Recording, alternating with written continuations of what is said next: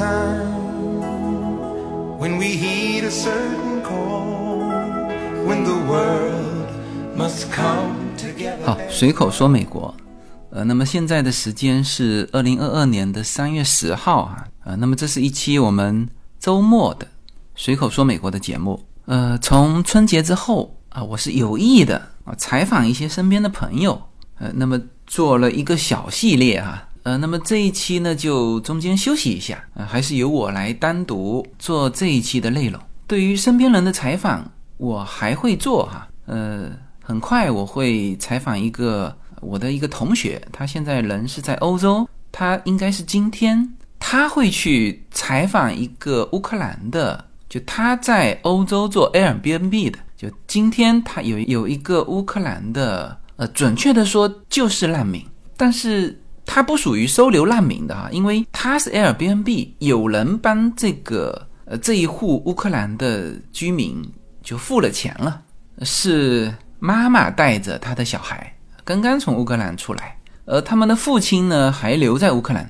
嗯，我跟他约了，呃，他如果和他的这个乌克兰的住户交流完，我们会迅速的做一期节目。嗯，其实现在欧洲很多国家在接收呃乌克兰的出来的这些逃避战争的人，很多都是就是老婆孩子先出去，丈夫呢还继续留在乌克兰。嗯，有一些是参加战斗，那有一些呢就是做。普通的工作啊，我在我们的群里面看到一个，应该是 TikTok 或者是抖音的内容，就是呃一个我们华人的女孩说她刚刚经历的，她的那个 Uber 的司机就一收到钱立刻就打出去，他刚开始不知道为什么这样，就是他刚刚坐上车，然后发现这个司机不走啊，在那边快速的手机在那边操作。啊，后来才知道是转账啊。他之前以为这个司机有点什么问题，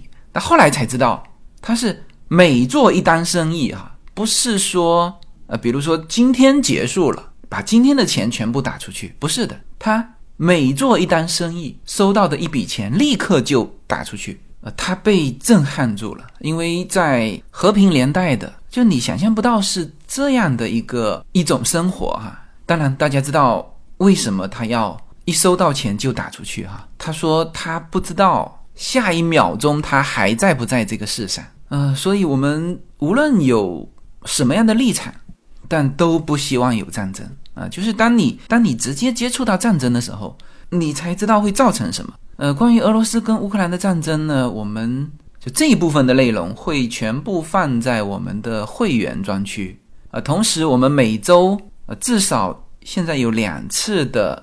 呃，会员的直播，那原先是周末有喜马拉雅的公开的免费直播，呃，但是现在没有办法做这种公开的直播，嗯，这个属于新闻嘛，喜马拉雅是不允许，或者说公开的平台是不允许说的，呃，当然可能允许单方面的立场的表达，啊，呃，总之呢，我上上周啊，就是播了十几分钟就掐掉，然后我又开起来又播十几分钟又掐掉。呃，那也就是说，这个事情是没有办法说了。那你说找其他的话题呢？呃，现在其实无论是在美国还是在欧洲，应该所有的头版头条都围绕着俄罗斯跟乌克兰的战争，因为这个事情非常大，它不是一个局部的战争啊。正像德国总理说的，就是欧洲享受了八十年的和平，那非常遗憾，现在又一次进入了战火纷飞的时候。呃，然后这个战争对于全球经济的影响和打击，所以你现在无论是在新闻类的媒体，或者是在财经类的媒体啊，全部是这个头版头条。所以我们好像没有办法脱开这种氛围去谈其他的话题。那么我就只能把这些内容全部塞进我的会员专辑。呃，我会员专辑主要的内容是放在我自己的小程序哈。呃，所以这个是不受影响的。然后同步到喜马拉雅上呢，就喜马拉雅的这个订阅的人数不多，所以说播放的量也不大。所以这一块，反正我现在在会员专区上的聊这些是可以聊的，反正没有被下架。每周两次的会员直播，同时再加上两期的会员的音频内容，非常密集的在说。那么这期周末的节目，那我也选了很久这个内容哈，因为尽量不要去碰呃这种战场的情况，所以呢，我选择了就跟乌克兰战争相关的经济类的话题，我们来聊一聊关于全球化的话题。呃，之前我们一说起全球化，基本上是聊全球化的正向的话题。哎，全球化又更进一步啊，如何更好的全球化等等等等。但是这一期其实我们在聊一个，你当然可以说成是一种担心啊，担心的意思就是说它还没发生，但事实上已经发生了，就是全球化的倒退。我今天看到很多资料都提到了呃这一种倒退，呃有一些文章用的词叫分崩离析。当然，也有一些把它称之为叫进一步分裂。呃，无论怎么描述哈，我们今天来聊一下。我们非常遗憾的看到全球化正在倒退。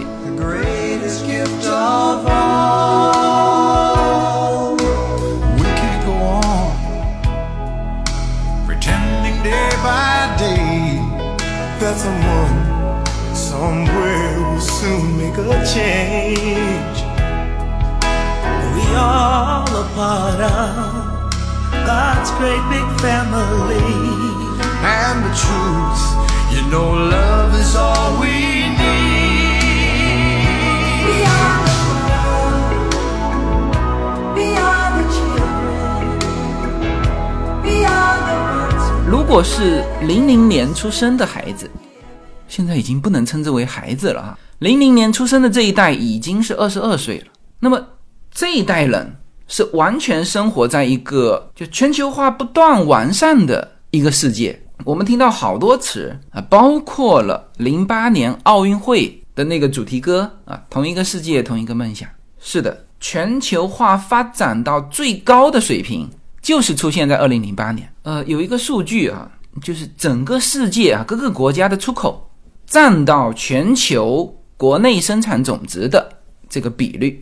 在二零零八年的时候是达到最高分，就百分之三十一，这个是所有的国家哈，它出口的东西占到它自己国家的，就各个国家全加起来百分之三十一。而到了二零二零年，这个比例啊已经降到了二十六。那么二零二二年肯定更低啊。而出生在八零年、九零年之后的啊，这个都不能叫孩子了哈，就是。就再往前靠的这两代人，嗯，总体上他也是生活在就是大家都往全球化迈进的这个趋势当中啊，所以才有你像嗯叶子的很多闺蜜啊，她们都是在九零年代就读书的时候来到美国，是吧？那现在接近三十年过去了，都从小女生现在已经到了啊自己的小孩都出来了啊，他们在回忆当初的那个氛围。啊，说这个迈克杰克逊唱的那个《We Are the World》啊，就他回忆起那个氛围是非常好的，就是大家都往一个方向去努力的那种感觉。呃，那这个不是他个人的呃一种感受哈，呃，实际上也是一种全球化的这个趋势带来的一种氛围。我们现在说起全球化，大家有一些可能会以为说，哎，这个是不是就天然就应该存在？呃，不是的，呃，如果我们是以这个贸易来看待全球化的话，本身这个 WTO 的世贸组织于一九九五年才成立，呃，这是一个冷战结束之后啊，对于一个世界团结在这种自由贸易市场开放和日益增长的全球民主的一个理想背后的一种一种氛围，非常乐观、情绪高涨的一种氛围。那么。如果你加入了 WTO，那么在里面的所有的成员，啊，叫做一视同仁的向其他所有的成员提供相同的贸易条件啊。所以，如果我们真正的说，哎，什么时候提出叫一个世界的这个想法，其实是从全球化，就是其实这种全球化是就从贸易这个角度，你可以把它从一九九五年开始算起。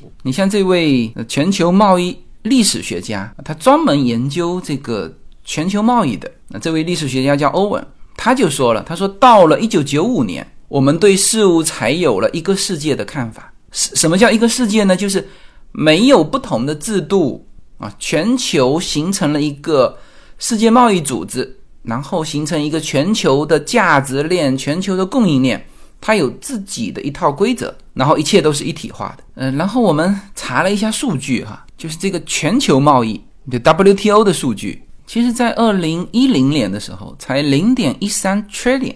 缺点是万亿哈，然后逐步走高，到了一八年，到了一个顶峰，叫一点四六 trillion，然后最高分是在什么时候呢？哼，在二零一九年，一点六五 trillion，然后就开始下降。呃，我们最近就是我和身边的朋友聊啊，都在感叹，从二零二零年之后啊，我们这个世界发生了什么？瘟疫到现在战争，然后。我们现在看到的还只是通胀哈，实际上所有的经济人士都在预测，呃，全球经济从现在是进入了叫衰退。那当然，以前一直在说啊，这种衰退是之前是因为说是疫情引起的啊，疫情造成的供应链啊，然后之后是说呃供应链的问题引发通胀造成的全球经济的衰退。好，那现在又加上战争，战争再一次推高了油价。那像这种大宗商品啊，所有的啊贵重金属，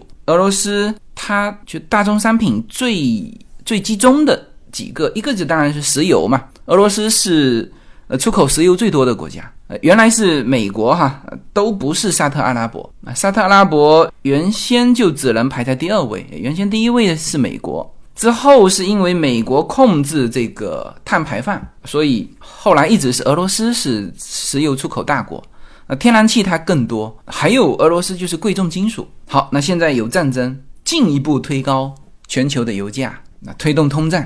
呃，然后之前说的这个，比如说疫情，感觉是暂时的，当时大家都在说这是暂时的，然后供应链啊也是暂时的。好，那现在战争啊，战争一开始。所有人都认为是暂时的闪电战，是吧？二十四小时拿下基辅，现在已经第十五天了。而且从目前他们谈判的这个效果和这个具体的内容来看，他们不是在谈停火，只是在谈这个什么平民撤离的通道。单单平民撤离的通道都谈不清楚，因为俄罗斯要求必须从白俄罗斯跟俄罗斯那个方向走，所以就就然后两边说。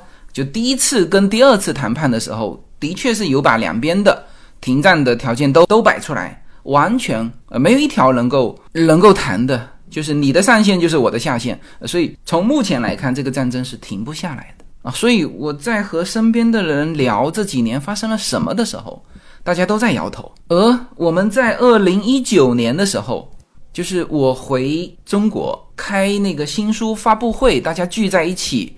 我们一起聊的那个话题是活成喜欢的自己。我跑了十三个城市，跟大家在一起非常开心。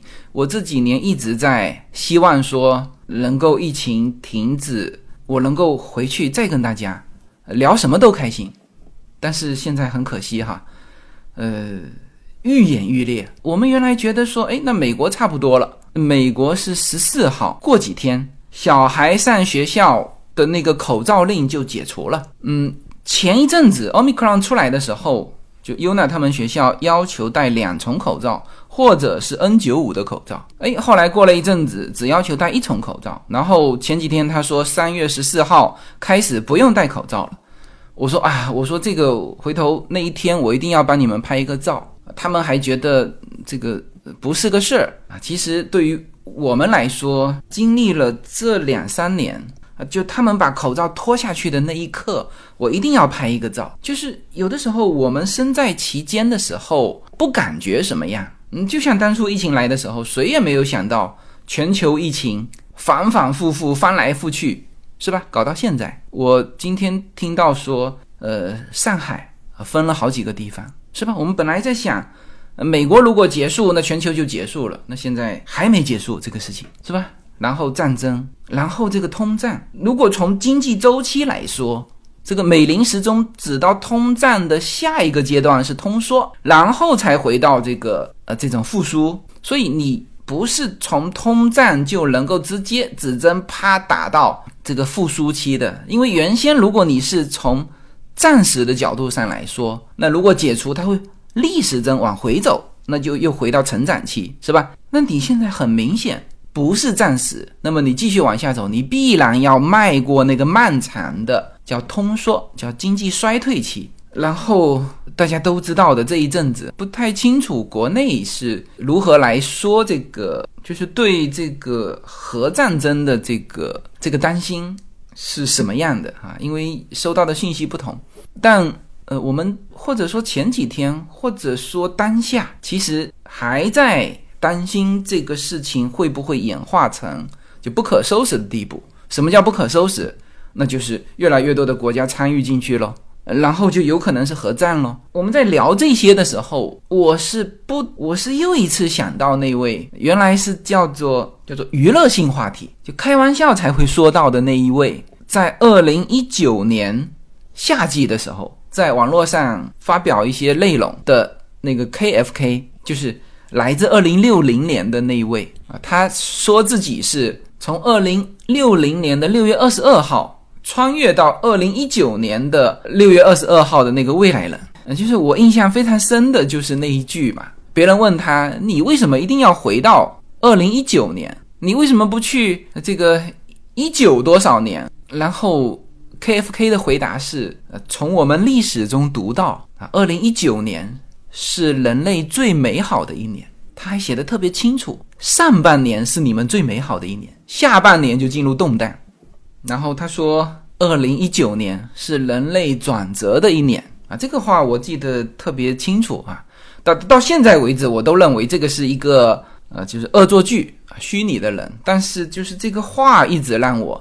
就是如果我们一直走不出这种困境啊，就是这个全球人类一直走不出这种困境，那这个家伙的话就一直在应验啊。那当然，他还说了一句，嗯，大家叫娱乐性的参考哈。别人问他在二零六零年你买得起房子吗？就问这个 KFK，KFK 说二零六零年房屋不是贵重物质。他说他出生的时候房子就已经不是贵重物品了。但老人们聊天的时候说，以前的房子很贵，但是我很难以想象。呃，这个大家娱乐性的参考哈啊。所以每当看起这种分水岭哈，在二零一九年的这个这个分水岭啊，全球贸易就是在二零一九年达到巅峰之后往下往回头走。我们一直在经历，就是所有的事情都是发展嘛，都是在增长，但是现在我们也不得不接受很多是在衰退。比如这个全球化，全球化的具体表现啊，你当然它有很多种啊，比如说我们说人才的流动，信息的没有界限，那那当然有一些国家有强哈，这个像俄罗斯原来都没有强，但是应该是这几天吧，俄罗斯开始把这个信息封闭起来，所以从这个角度说，它又是一个全球化的倒退，就是以前是越来越多的就并入到一个互联网。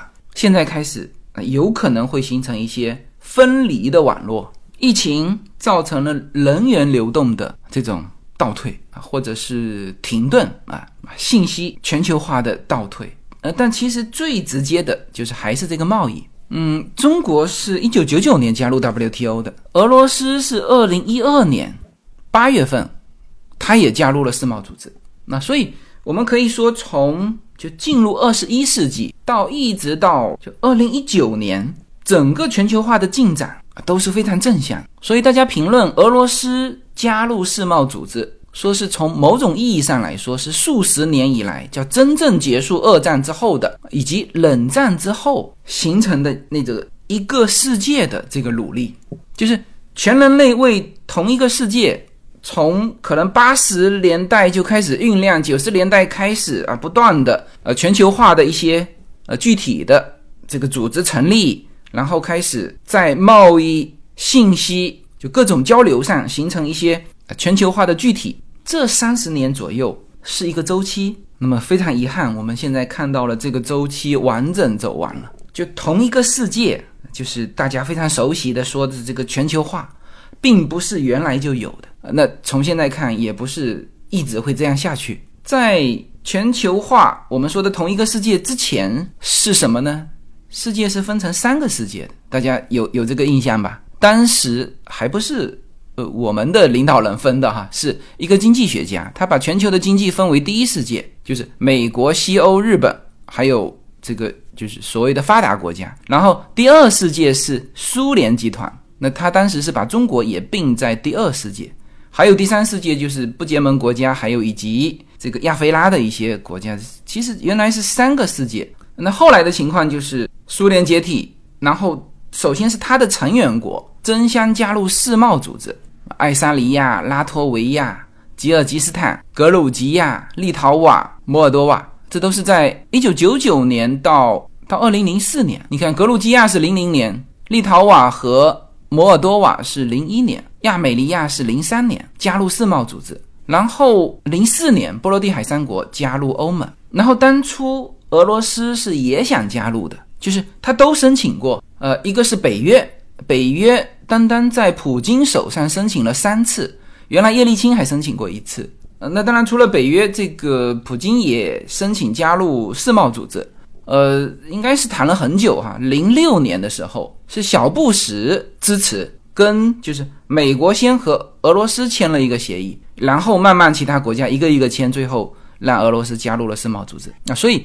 世贸组织可以被认为是这个全球化的在经济上的一个一个指数，它的规模是最大的，就是世贸组织的 GDP 整个规模是九十二点八万亿。那当然，除了世贸组织之外，还有一些区域组织，比如说北美呃自由贸易区，美国、墨西哥、加拿大，那这个是区域组织，就是三个国家 GDP 是二十六点二万亿哈。呃，中国是就。太平洋的十五个国家，包括中国，那个叫做 RCEP 啊，是总的 GDP 是二十九万亿。那还有欧盟，欧盟是十七点一万亿，还有 TPP 啊，就是十一个环太平洋国家是十二十二万亿。所以这些都是一个一个的叫区域化组织，但最大的就是这个世贸组织。嗯，但是现在非常可惜啊，所有人都看得到对俄罗斯的一个制裁。首先，俄罗斯现在是被踢出了 SWIFT 组织。就是叫国际金融网络啊，那个被踢出去了。然后这几天是就是美国的国会是两党联盟提出立法。我们知道，在美国国会提议案的时候，一般情况下是，比如说民主党提他的，呃，共和党又提另外一个啊，就是各提各的。但是，一般这种叫两党联盟的，基本上是就是不存在不通过的可能性。他们提出什么呢？他们提出叫做呼吁美国政府。就督促俄罗斯暂停加入世贸组织。这俄俄罗斯原来就在里面嘛，那他这个意思就是要把俄罗斯从 WTO 里面踢出去。那么因此，从目前这个现状看，就很多人就非常悲观的看到，说以世贸组织为核心的贸易体系正在分崩离析。那么，如果这个以全球化作为最主要指标的这个贸易全球贸易体系正在崩溃的话，那么全球化的这个概念就也在崩溃。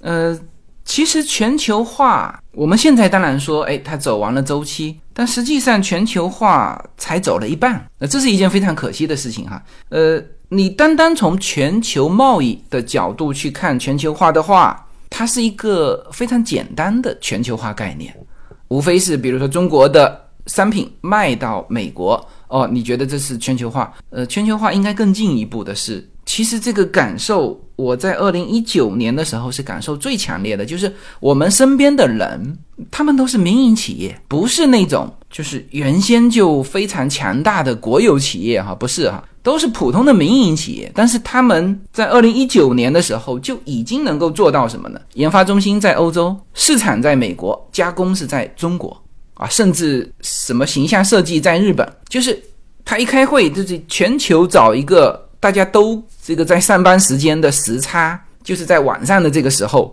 才能开哈。哎，那个时候让我感受到，哇，这个才是全球化，就是真的是可以利用就不同国家的最优秀的资源来做出一个东西，然后它的市场是全球。所以其实全球化往下走还是有很长的路可以走，还是有很多的红利可以。服务人类的，但是很可惜，现在至少叫暂时按下了暂停键。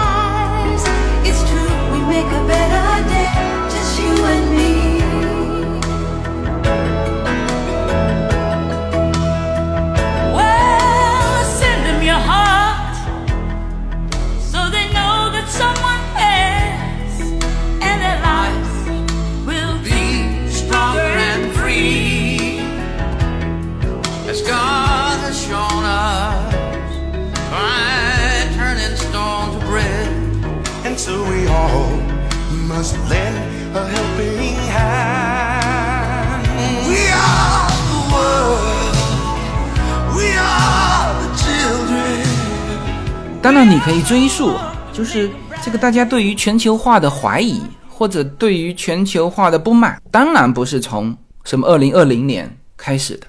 嗯，有一些文章是说，那其实对于全球化的这种质疑，这个质疑是什么呢？就是说，你把全球连成一体当然是好，但是呢，就是当越来越多的商品啊，它是由比如说这个芯片是来自美国，制造在中国，这个包装是日本，是就是它需要在全球走一遍才能完成这个商品的事。一旦某一个地区爆发一件这个影响供应链的事情，它它就直接影响了整个全球对于这个商品的获取啊，这就是问题。零八年从金融危机开始，就变成全球每一个地方的这个影响都会对全球所所有的经济体的经济造成影响啊，这个就是大家所对于全球化不满的，或者现在正在往回头退的。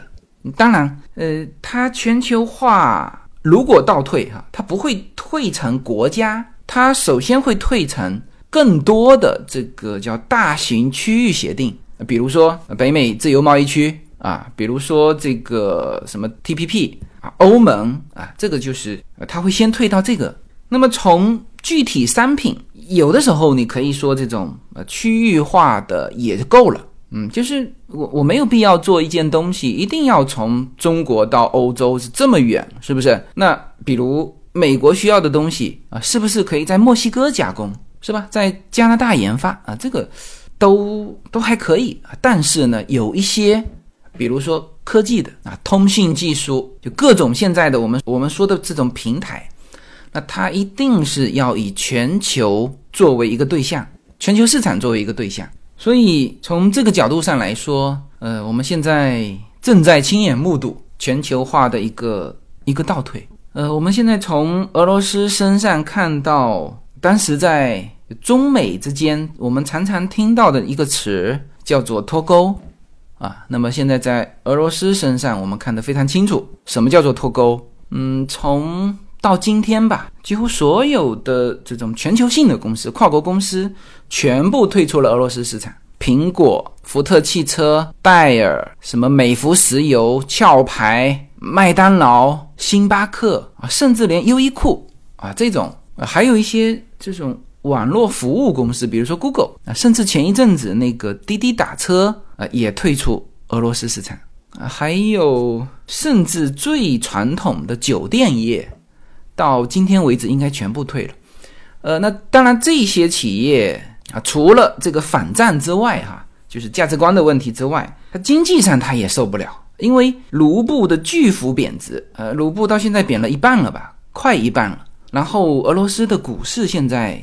一直停着，就是从这个角度说，它因为收进来的是卢布，而它要购买原材料是要用美元出去买，所以从经济上来说，这些企业就变得没有办法继续下去啊。所以到今天为止，应该是撤得干干净净啊，这就叫脱钩，也是全球化的一个就。反方向走的，呃，那么可以说俄罗斯就退出了这个全球一体化的这个就这个体系了啊。所以现在有一些评论哈，这是翻回头再对从一九九几年开始的这个这个全球化，就是同一个世界的这个趋势，现在回过头来看，有些人把它评论成叫冷战后的乐观主义，就是非常理想化的觉得我们可以拥有一个全球贸易体系。但是现在看起来，这个体系只是一时的幻想。嗯，这个话我是不希望他说的是对的。呃，但是至少在在现在，我们有非常深的担忧。好吧，那这期关于全球化的这个话题，我们就就说到这里。呃，其实是一个感慨了，谈不上分享哈。这个是当然，我看了很多资料，因为有一些数据摆在那边，也知道这是一个目前存在的事情。但是更多的还是我个人的一种感慨，就是感觉哈，就前几天还在我们在聊各种科技的全球应用的时候，呃，包括我最近还看很多这种全球关于就共同为这个减少碳排放做努力的时候，我们还看到很多新的科技应用在呃新能源的一些应用，那其中就有包括这个建设一个跨世界的电网，就是很多很多我们的理想是要是要靠全球去实现的，但是很可惜，现在我们面临的这么一个这个分裂的世界，这是我们极不愿意看到的，但是又很无奈的一个现实。那最后还是只能说一句。我们希望这一切赶紧过去，疫情赶紧过去，通胀赶紧过去，战争赶紧过去，所有一切的分裂都赶紧过去。就是不要让那个 KFK 说的什么二零六零年的时候，我们翻回头来去看世界，哦，二零一九年是最美好的，好吧？那我们这期就聊到这里，呃，然后更多的内容大家可以去关注我的会员专辑。好，谢谢各位。